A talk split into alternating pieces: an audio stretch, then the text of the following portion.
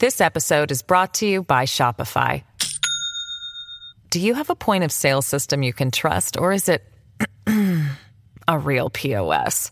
You need Shopify for retail. From accepting payments to managing inventory, Shopify POS has everything you need to sell in person. Go to shopify.com slash system, all lowercase, to take your retail business to the next level today. That's shopify.com slash system.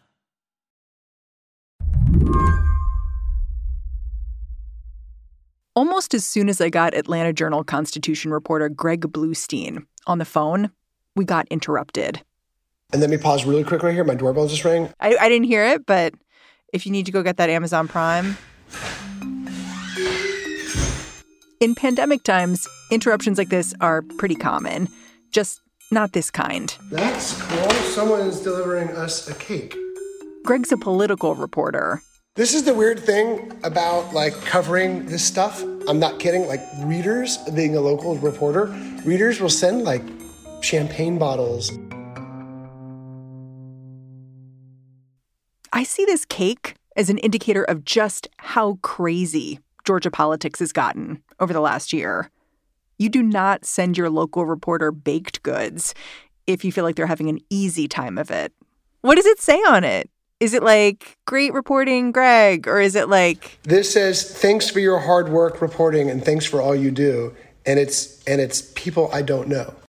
Greg and reporters like him, they have not caught a break since a runoff election sent two Democratic senators to Washington in January, tipping the balance of power ever so slightly in the Dems' favor. It's funny because our readers and and my friends and family and, and, and community, you know, at first it was kind of neat that we were the center of the political universe. And, and it was new for us because, you know, folks in Iowa and South Carolina and, and the like, they're used to that sort of um, uh, scrutiny, and we're not. I mean, we've been an afterthought in so many of these battles for years. And now people are already like, oh gosh, 2022 is going to be a nightmare.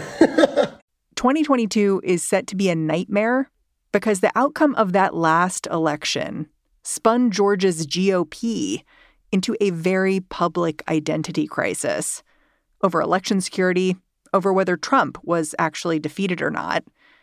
And all those questions, they're about to be dredged up again as Georgia's Republican governor faces reelection. As I was getting ready for this interview, I just had to wonder if you ever feel as a political reporter in Georgia that you're stuck in a rerun? That's a great question because it kind of does feel like we're stuck in a rerun on, on, on a few different levels, right? We're stuck in a re- rerun.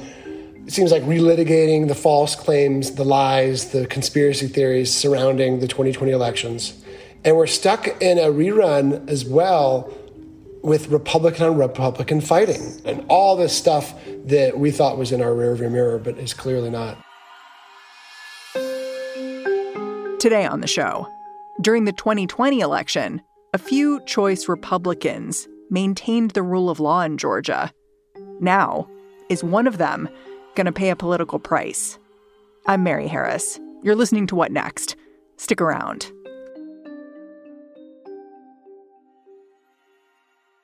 This episode is brought to you by Discover. When it comes to your finances, Discover wants you to know they are the credit card that is always there for you.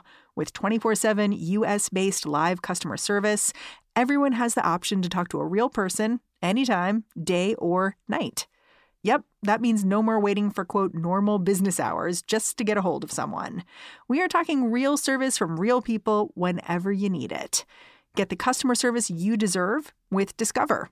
Limitations apply. See terms at discover.com slash credit card. In Georgia, the gubernatorial field is crowded.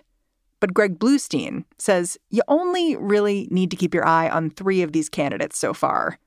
Brian Kemp, the current governor, Stacey Abrams, his Democratic challenger, and David Perdue, the former Republican senator who's just thrown himself into the race. The candidate with the most at stake here is the governor himself. He's a Republican, a very conservative Republican. When he came into office three years ago, he vowed to crack down on reproductive rights, champion religious freedom, and loosen restrictions on guns. Brian Kemp made good on that promise as soon as he was elected in 2019 when he took office by signing into law one of the most restrictive abortion bans in the nation, and certainly the most restrictive abortion ban Georgia's ever seen. And since then, he's also promoted other conservative vows that he made, like slashing regulations and cracking down on illegal immigration and expanding gun rights and fighting Joe Biden's policies and the like. So, what you're saying is, is this is no moderate. No, this is no moderate. This is not someone who has to move much to the right to defend his his right flank. So why is he seen as vulnerable right now? Well, that's the core of it. Uh, the reason, the main reason he's seen as vulnerable is, is, is one name, Donald Trump. And your RINO governor, Brian Kemp, who's been a complete disaster on election integrity. The former president was infuriated that Brian Kemp uh, didn't try to call a special session to invalidate the election results, that, that he didn't go on TV and promote these false claims of of election frauds, that he didn't do enough to, to fight for him. And Governor Kemp would always say, Look, I'm just following the law. I had to certify the election. And he said he's done everything he could to, to get on better terms with Donald Trump. But clearly, there is nothing that the governor could have done to soothe those tensions with the then president, who was in Georgia at campaign rallies saying, Next year, I will be back here and I'm going to be campaigning against your governor and your crazy Secretary of State. That I can tell. And thousands in the crowd would, would cheer. So, over the last few months, since Biden's election was certified and since two Democrats were elected to be senators from Georgia, I'm curious what Brian Kemp has done. Has he shored up his relationship with the Republican Party? Yeah, the governor started the year in those really prickly territory, you know, f- with with not so great poll numbers, with questions about his viability in 2022. And then Republican lawmakers pushed forward with his support an election overhaul which included new obstacles to voting that was meant to placate the pro-Trump crowd. So it feels like he's kind of doing what he can here right? Yeah, yeah. And so that that helped him shore up some of his standing. Uh, but then these things are seesaws. They're they're it's like a roller coaster.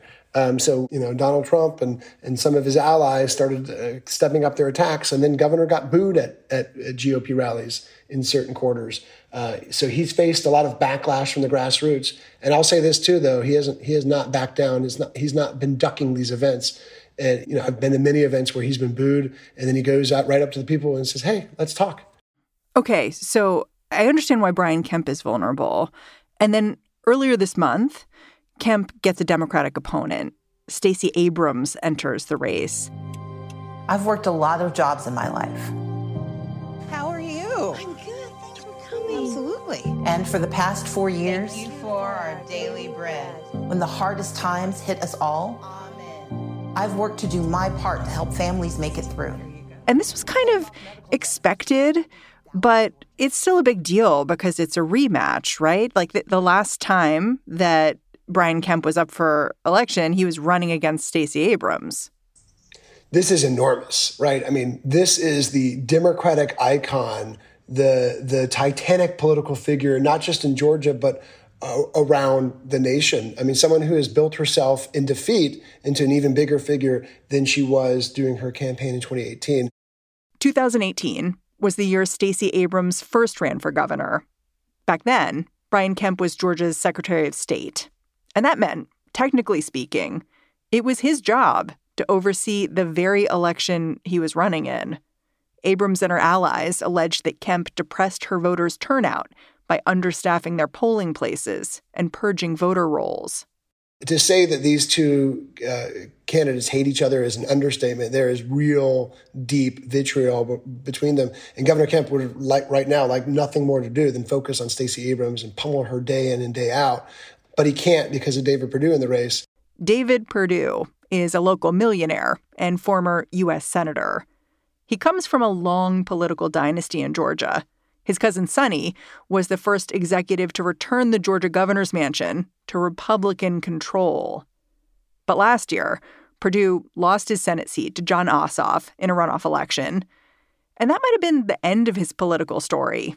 Except earlier this year, Donald Trump, who still has not forgiven Brian Kemp for certifying Georgia's general election results, began courting Perdue to challenge the governor. Donald Trump has put on the hardcore press to entice David Perdue to run. He promised him his endorsement. They went golfing at Mar-a-Lago shortly after Perdue's defeat in the runoffs, and he encouraged him to keep on fighting and to stay in the political world. He went to Georgia in September and, and staged a rally where he publicly called for David Perdue to run. They went to a golf retreat a few weeks earlier before he announced. So it was very much on top of mind for Donald Trump to entice David Perdue to enter because he wanted a grade A, top notch Republican to beat Brian Kemp. And so he got he got his wish. So did Trump convince Perdue to run or did Perdue convince Trump to endorse him? I think that knowing that Donald Trump would endorse him as soon as he got in the race was huge, right? I mean, and that's what happened. A few hours after David Perdue announced, Donald Trump followed up with with a glowing endorsement and another another in a long, long line of attacks targeting Brian Kemp, and that's huge in the Republican primary vote right now. I mean, our polls still show that a, a significant majority of Republican and conservative voters in Georgia um, value the president, hold him in very high esteem. I wonder a little bit, like, what do the candidates in this governor's race say it's all about? And then what is it actually about? Are those the same thing or are those different things? So I talked to former Senator Perdue, who I've known for years. I talked to him once he got in the race and said, look, you know, the big question that everyone's asking me and that I want to ask you is how can you say that you're running to unify the Republican Party when you are challenging the incumbent GOP governor who has no plans to back off? And what he says is that he likes Brian Kemp personally, nothing against him, but this is about beating Stacey Abrams in 2022. He, he thinks that if Brian Kemp is the nominee, that Stacey Abrams will sweep to victory and undo two decades of GOP policies. But what he's also saying, and not even between the lines, is that he thinks Governor Kemp is a weak and effective leader who didn't do enough to fight for Trump, who didn't uh, promote these false conspiracy claims that he's backing, and who isn't being strong enough of a conservative leader for the state of Georgia. When we come back, some bigger questions about the implications of this gubernatorial race. This episode is brought to you by Shopify. Do you have a point of sale system you can trust, or is it a real POS? You need Shopify for retail. From accepting payments to managing inventory, Shopify POS has everything you need to sell in person. Go to shopify.com/system all lowercase to take your retail business to the next level today. That's shopify.com/system. This podcast is sponsored by Ramp. Are you the decision maker in your company? Consider this. For the first time in decades, there's a better option for a corporate card and spend management platform. Meet Ramp, the only corporate card and spend management system designed to help you spend less money so you can make more. Most corporate credit cards offer points as incentives, but those points amount to less than their worth in real cash value. Ramp's business cards offer you cash back, real money in your pocket. Plus, you control who spends what with each vendor. And Ramp software collects and verifies receipts automatically, which means you'll stop wasteful spending and close your books in hours instead of days. Businesses that use Ramp add up to 5% to their bottom line the first year. If you're a decision maker, adding Ramp could be one of the best decisions you've ever made. And now get $250 when you join Ramp for free. Just go to ramp.com slash easy. Ramp.com slash easy. R-A-M-P dot com slash easy. Cards issued by Sutton Bank and Celtic Bank members FDIC terms and conditions apply.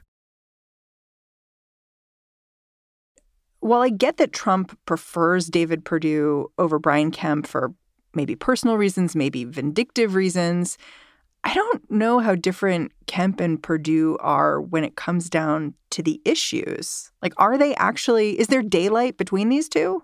There's a little bit of daylight that's emerged over the past few days after David Perdue entered the race. Um, one is uh, on tax policy. David Perdue supports eliminating Georgia's state income tax, which accounts for about $14 billion of our state revenue here. Can Georgia afford that? No, uh, no, he has no plan to fill that out. So, I mean, bluntly, no, because because you know, not not you know, filling that hole would mean schools would close and roads would go unpaved and and public services would go un, unoffered and and all sorts of other issues. Um, so no, it's it's it's it's not feasible right now to even talk about it. But David Perdue led off his campaign by promising to eliminate it without a plan to uh, replace it. And Brian Kemp says that's just you know you're just talking about poll tested messaging that has no nothing under it. You're just you're just you're just blowing smoke, is what he's saying.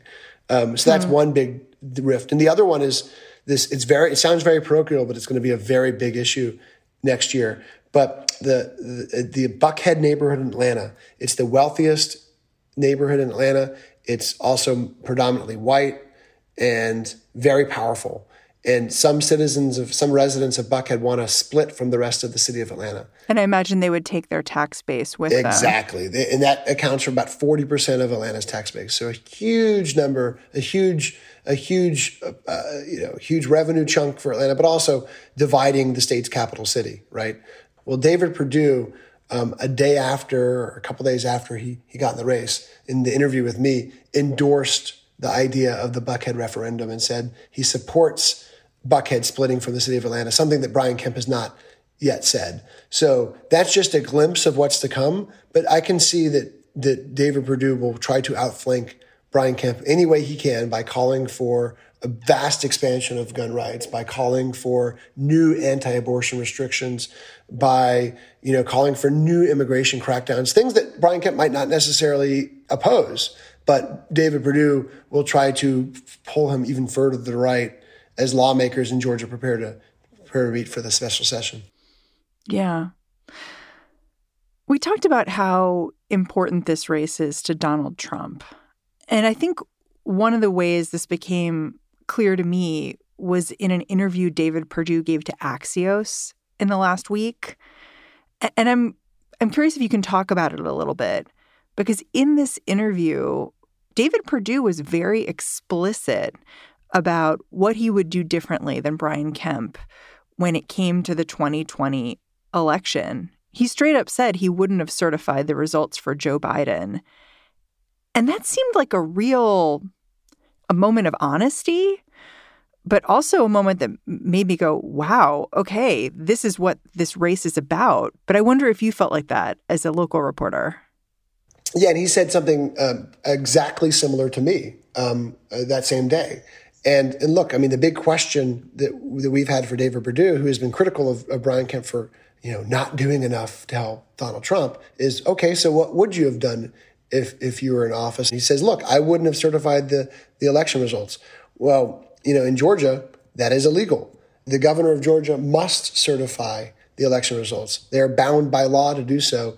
David Perdue also said in an interview with me that he would have called a special session that wouldn't explicitly seek to overturn the election results. He didn't say that, but he wanted a special session to for lawmakers to investigate claims of ballot fraud and absentee mail-in ballots. But by that point, we knew that there was no evidence backing that up. Right, there had been investigations. Yeah, there had been multiple tallies that confirmed Joe Biden's narrow victory in Georgia, and there had been an audit of about 15,000 mail in ballots in suburban Cobb County that didn't find a single instance of voter fraud. So you already had evidence that there was no any sort of inkling of proof behind these unfounded lies about election fraud in Georgia. And, and that is what David Perdue sort of opened his campaign with by playing into them.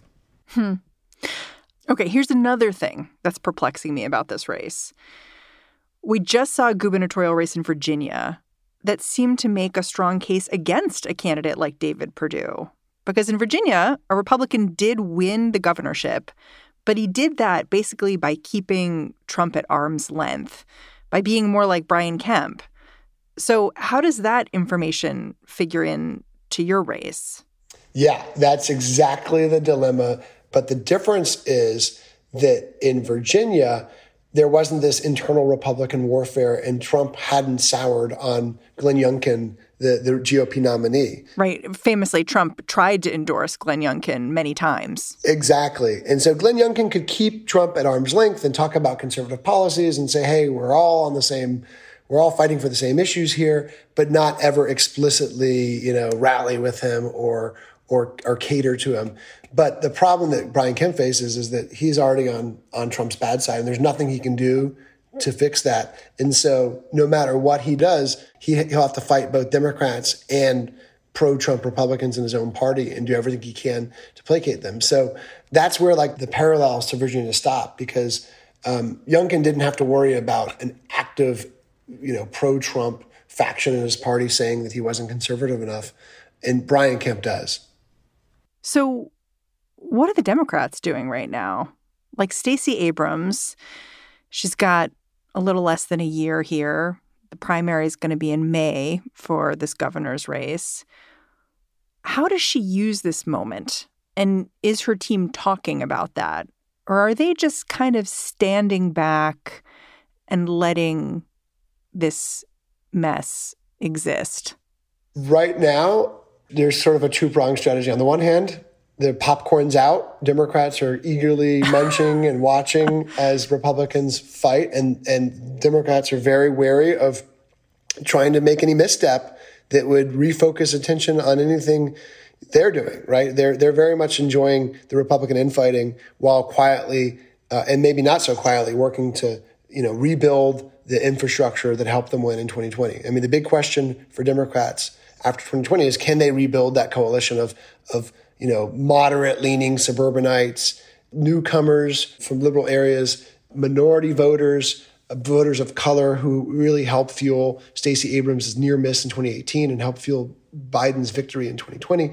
Can they rebuild that coalition without Donald Trump on the ballot?